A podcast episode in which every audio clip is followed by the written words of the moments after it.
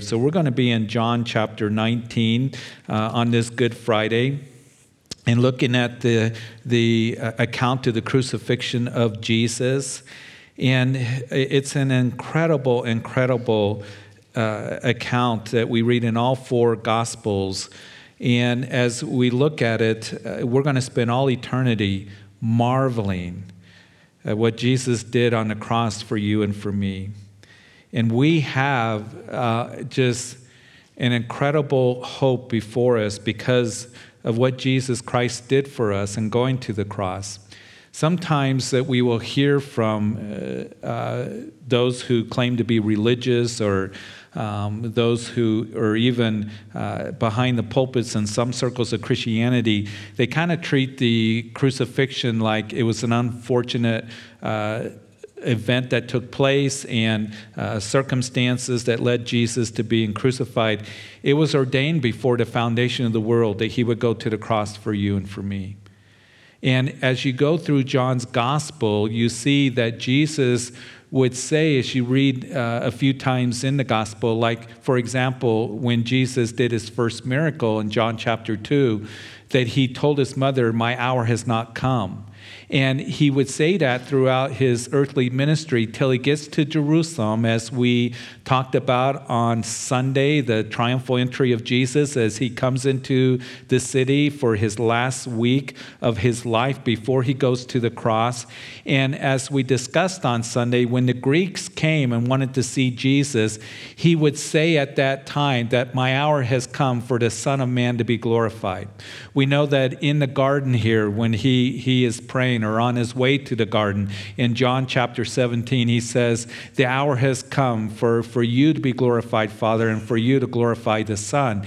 It is now his hour. We, he came for a purpose. He was born, as you remember, that as we looked at last month, uh, the account of the wise men coming to Jesus when he was a toddler to Bethlehem, following the star of Jesus, and they brought gold, frankincense, and myrrh, myrrh burial spice.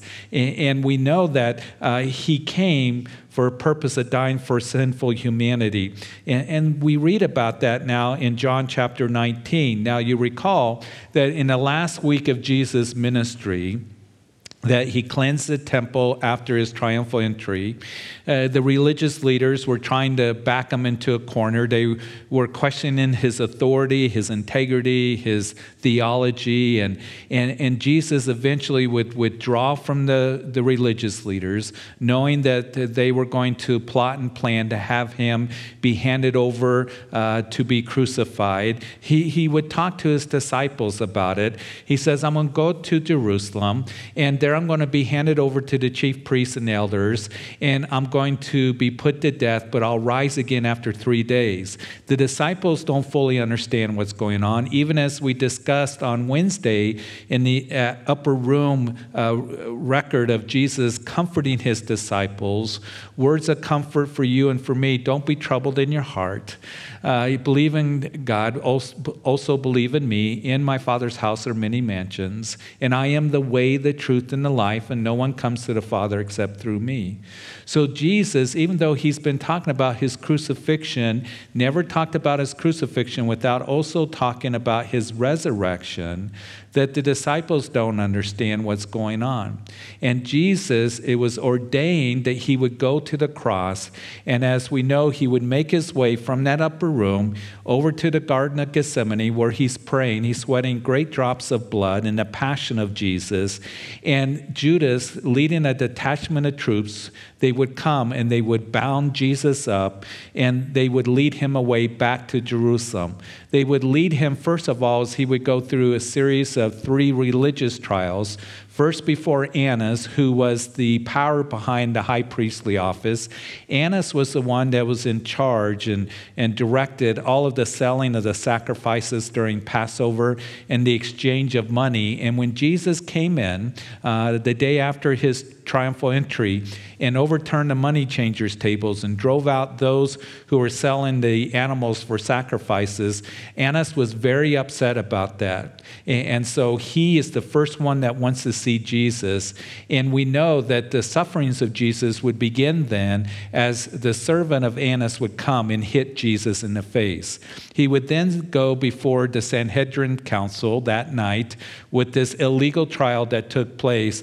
They would condemn him to death and they would put a bag over his head and they would beat him. They, they would punch him.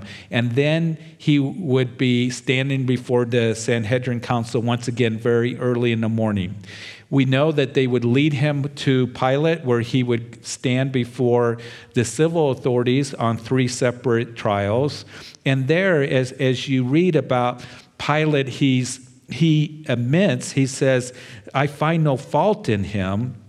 And as the people were hoping when he made his triumphal entry into Jerusalem that Sunday before, that they thought he's going to usher in the kingdom, he's going to overthrow Rome. And when they realize he's not going to do that, they begin to cry out, Crucify him, crucify him. We will not have this man rule over us. And, and it was Pilate that was just, uh, you know, um, questioning that. He, he didn't understand uh, why they were saying that. They said, Isn't this your king? Uh, and they said, No, we have no king but Caesar. So Pilate would have Jesus be condemned to death. After Jesus was scourged by the cat of nine tails, uh, he had the Romans beat him. Isaiah says that he pulled out his beard, that he was like the lamb that was led to the slaughter. He had a crown of thorns that was pounded over his head. And as we read that in chapter 19 of John's gospel, in verse 17, and he bearing his cross went out to a place uh, called the place of a skull, which is called in Hebrew Golgotha, and where they crucified him and two others with him one on either side, and Jesus in the center. Now, Pilate wrote a title and put it on the cross, and the writing was Jesus of Nazareth, the King of the Jews. So Jesus is let out. He, he, he is pinned to that Roman cross. There is a thief, one on the right and one on the left of him, and Jesus hanging between heaven and earth, now dying for the sins of the world. And as we read this, we begin to see the, the sayings of Jesus. We know that uh, right after they put him on the cross, that he would say, Forgive them, Father, for they know not what they do. And we also know that in Luke's gospel would record that one of those thieves that were hanging next to Jesus would cry out to him and say, Remember me when you come into your kingdom. And Jesus said, Before the sun has set, you'll be with me in paradise. And so the first two sayings of Jesus, and then in verse 25, now John picks it up, and we read that now there stood by the cross of Jesus his mother and his mother's sister, Mary, the wife of Clopas, and Mary Magdalene. And when Jesus therefore saw his mother and the disciples whom he loved standing by, that would be John, and he said to his mother, Woman, behold your son. And then he said to the disciple, Behold your mother. And from that hour, that disciple disciple took her to his own home. And so, Jesus, in the last moments of his life, we know uh, that as Jesus commissions John to take care of his mother, that he would then say, you know, behold, you know, your son, and, and behold your mother, as he speaks that. And, and it was John that would then take Mary, his mother, spare her from seeing the end of his suffering on the cross. And they would leave at that point, as John would then take Mary to, to be uh, a part of his family. And as I consider it, it's kind of interesting because as you read it, uh, John, you know, was related to Jesus. They were cousins, but we know that Mary had other sons and, and daughters, and, and Jesus had half brothers and sisters. None of them were there at the cross that we know of. And here is John that is commissioned to take care of the mother of Jesus. It reminds me of that some of you that are listening right now, that perhaps from your direct family, you're, you're separated from them because you're a believer, or maybe the relationship has been strained and severed, but you do have a family, and that is the family of God. And what a wonderful, wonderful truth that we can hold on to that we belong to the family of God and we are here to encourage each other and to support each other, even as John is doing with Mary. So they would leave, and, and then at that time, we know that Jesus would then cry out, Eli, Eli, Lama Sabachthani, my God, my God, why have you forsaken me? And it was at that time all of the sins of the world were placed on Jesus and he would sense that separation from the Father that he had never experienced from all eternity past. And all of a sudden, as Paul writes in 2 Corinthians chapter 5, verse 12, that for he made him who knew no sin, Jesus lived a perfect life. He was sinless. And he who knew no sin, all of a sudden, that he became sin for us, that we might become the righteousness of God in him. So Jesus, taking on your sin and my sin, cries out, My God, my God, why have you forsaken me? And then at that time, there's three hours of darkness that not only covered all of Jerusalem and all of Israel, but Luke's gospel tells us covered all of the world. In three hours, there was total darkness across the whole earth. And then we come to now Jesus, the fifth saying of Jesus, as we continue reading in verse 28. And after this, Jesus, knowing that all things were now accomplished, that the scripture might be fulfilled, said, I thirst. He said, I thirst here. Now we know from Mark's gospel in chapter 15, verse 23, that Jesus did not accept a pain numbing drink at the beginning of his suffering on the cross. But now, at the end of his suffering on the cross, and he's been on the cross for nearly six hours here, and he accepts a taste of generally diluted wine. Uh, it's a fulfillment, actually, of Psalm 69, verse 21, that we read in that psalm that, and for my thirst, they gave me vinegar to drink. And so, what they do is they take the hyssop and they they put it on his lips, his parched lips and dry throat, so he could cry out after he says, I thirst. We read in verse 29, let's read it. A vessel uh, full of sour wine was sitting there, and they filled a sponge in sour wine, put it on hyssop, and put it to his mouth. So when Jesus had received the sour wine, he said, It is finished. I think that these three words, it is finished, are some of the most glorious words ever spoken in the history of mankind because they were spoken from our Lord. He would cry out, It is finished.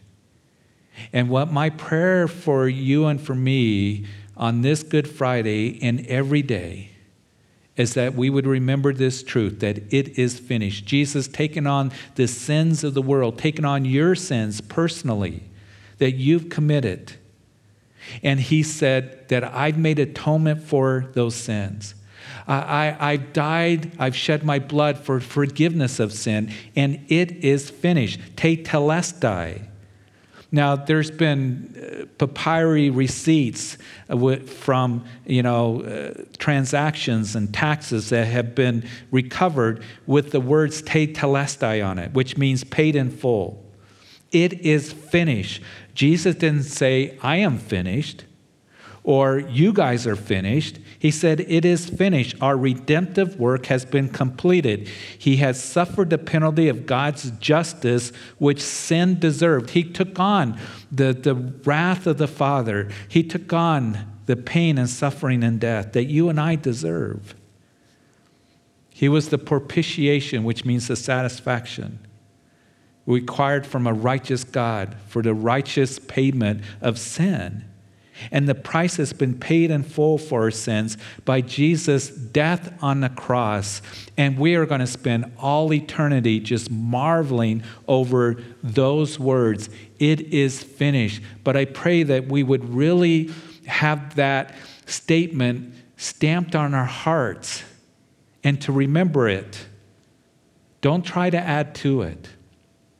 Jesus' death on the cross. And he validates it as we're going to celebrate on Resurrection Sunday when we're together once again and we celebrate that the tomb is empty. When he came forth from the tomb, it validated what he did on the cross, it proved that he's the Son of God. He conquered sin and death. In the Old Testament, the, the high priest would go behind the veil in the Holy of Holies with the blood of the sacrifice on his hands, and he would sprinkle it on the mercy seat. And if he emerged, the people would cry out, Forgiven. They knew that they were forgiven for another year. And the Old Testament sacrifices, as we know, could not take away sin, it only covered sin until now the Lamb of God the, the perfect Lamb of God, sacrificed for you and for me, and his blood shed, and he's going to emerge from the tomb, and we can cry out, We are forgiven. And Jesus' death on the cross is sufficient for forgiveness of sin and for our salvation. Please always remember that because there will be those who will come along and they will try to add to it. Well, you're not holy enough. You're not righteous enough. You have to earn God's favor. You have to earn God's salvation. You have to belong to a particular church. You have to be baptized. You have to worship on this day. You have to do these things. And Jesus from the cross said, It is finished period. And now we rejoice in it and we receive it. And we can be thankful for that wonderful work that He did on the cross. He did the work for you and for me. Now we just receive it by faith. And don't let anyone come along and say, well, you're not really saved unless you worship on this day, unless you join our church, unless you're baptized, unless you're confirmed, unless you do this religious act.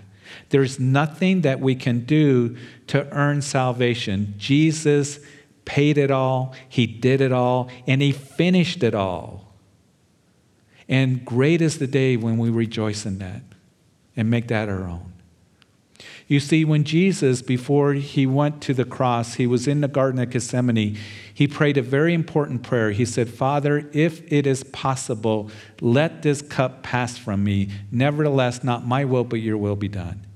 And in that prayer, what Jesus was saying is if there's any way for a man or woman to be righteous in your eyes, Lord, to earn salvation, to, to be able to go to heaven, then I don't need to take on the cup of suffering and death. I don't need to go to the cross.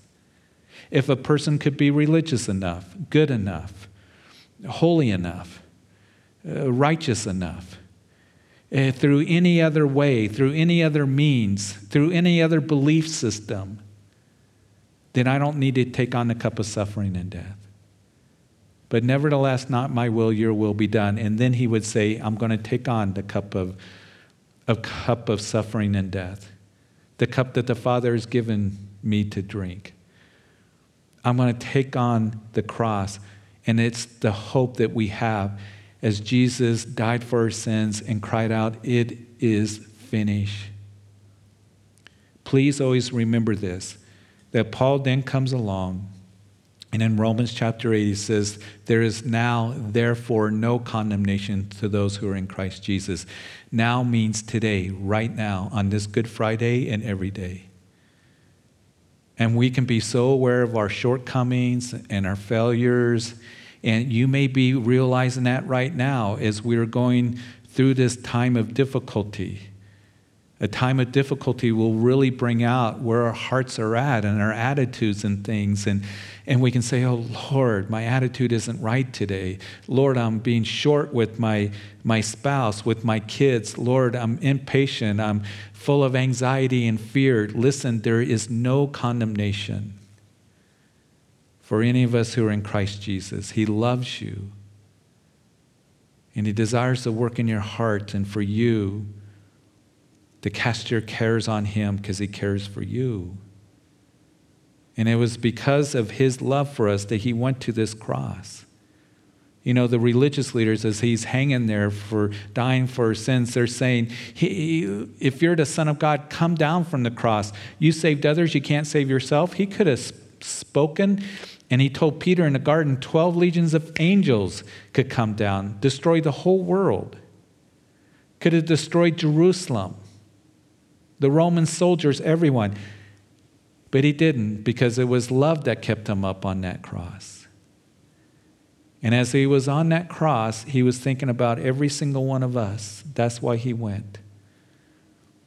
That we might have the hope, the living hope that comes through his resurrection, as Peter writes.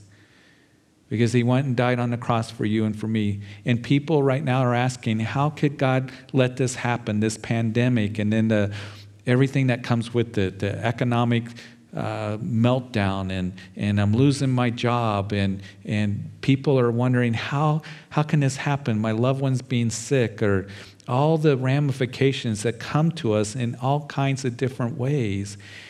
And I want you to remember this He did not leave us without any hope. That He gave us the ultimate hope and a glorious future as we come to Him in faith. He is our hope. And He finished the work. It is finished. And then Jesus would breathe His last, and He gave up the ghost and he bowed his head. And it was Joseph of Arimathea, councilman and of great reputation, and Nicodemus, the one that we read about that came to Jesus at night in John chapter 3, that came and took the body of Jesus down. They prepared his body. He died physically, that physical death on the cross. He was prepared a physical burial, his body placed into the tomb of Joseph of Arimathea. They sealed the tomb, set a Roman guard.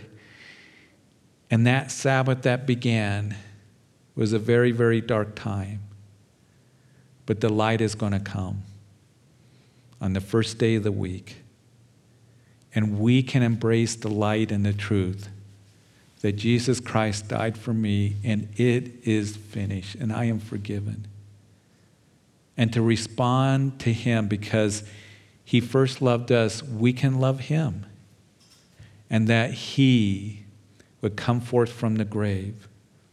It's such an incredible, incredible account that is given to us. And what I pray is that what Jesus did on the cross would never lose its impact on us in our lives, but every day we can be thankful, even in the midst of difficulty, even in the midst when it's hard. And on Sunday morning, as we see Mary Magdalene come to the tomb, where it tells us in John's gospel, even when it was dark, at the break of dawn, that we know that in these dark times that we can come to the tomb and we can say in our hearts and we can proclaim it to others that the tomb is empty and rejoice in that. We'll look at that on Sunday, on Resurrection Sunday. I know it's been a hard month, it's been a hard few weeks. But what I pray is God's comfort would really rest in our hearts and settle in our hearts because it is finished. We are forgiven people. Listen, we got a glorious future. And as he said to his disciples, I go and prepare a place for you. In my Father's house are many mansions, and I'll receive you to myself, that where you are, I will be also. All because Jesus went to the cross and rose from the grave. So, Father, we thank you. We thank you so much for this wonderful account that we're so familiar with. And Lord, I pray that we would always in our hearts stand on the truth of what has been proclaimed from the cross that it is finished. That Jesus' death on the cross is sufficient for forgiveness of sin and now we come in faith. And as we come in faith, believing that you died for our sins because we are sinners, that it was ordained before the foundation of the world that you would do that because of your love for us. And he rose from the grave. We have salvation, we have hope, we have a glorious future ahead of us. We belong to the family of God. We may feel isolated right now, alone like there's no hope, that there's just darkness, but there's light and there's truth and there's hope. And Lord, comfort and assurance that you see us and you know us and you provided forgiveness of sin and salvation through the cross and resurrection of Jesus.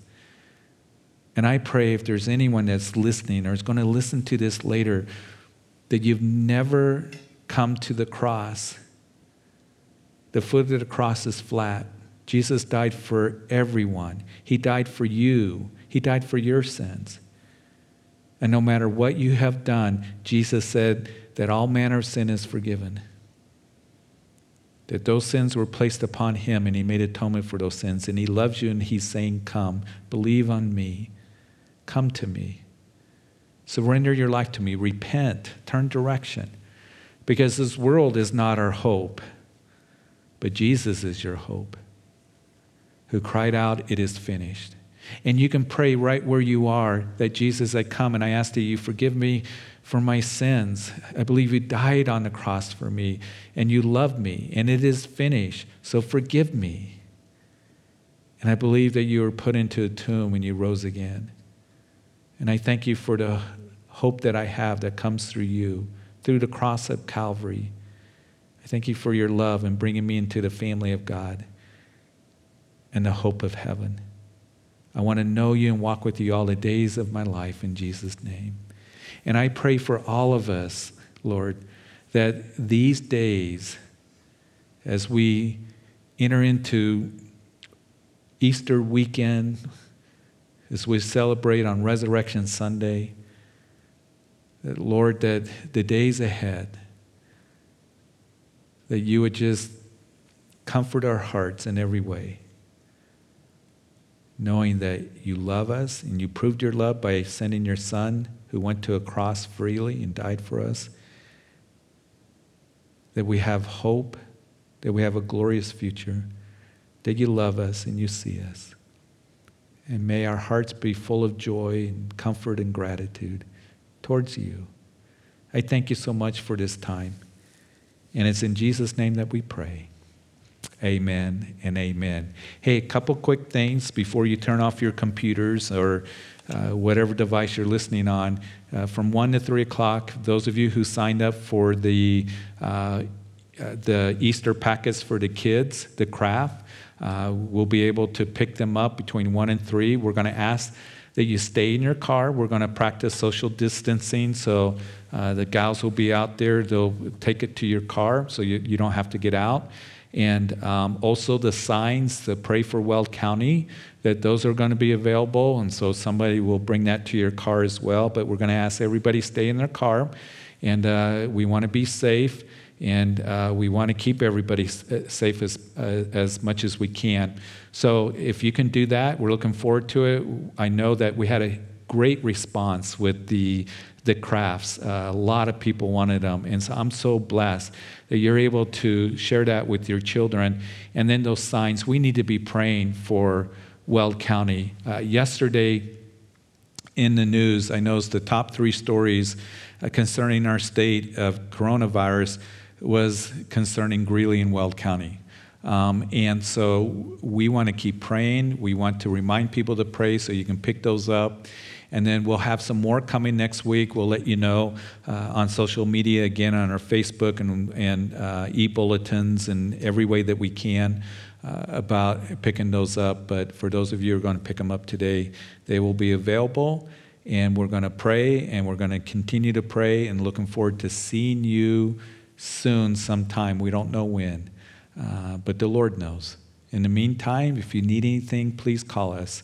And we're praying for you and praying that you're healthy and well. And uh, we want to be available for you. So God bless you.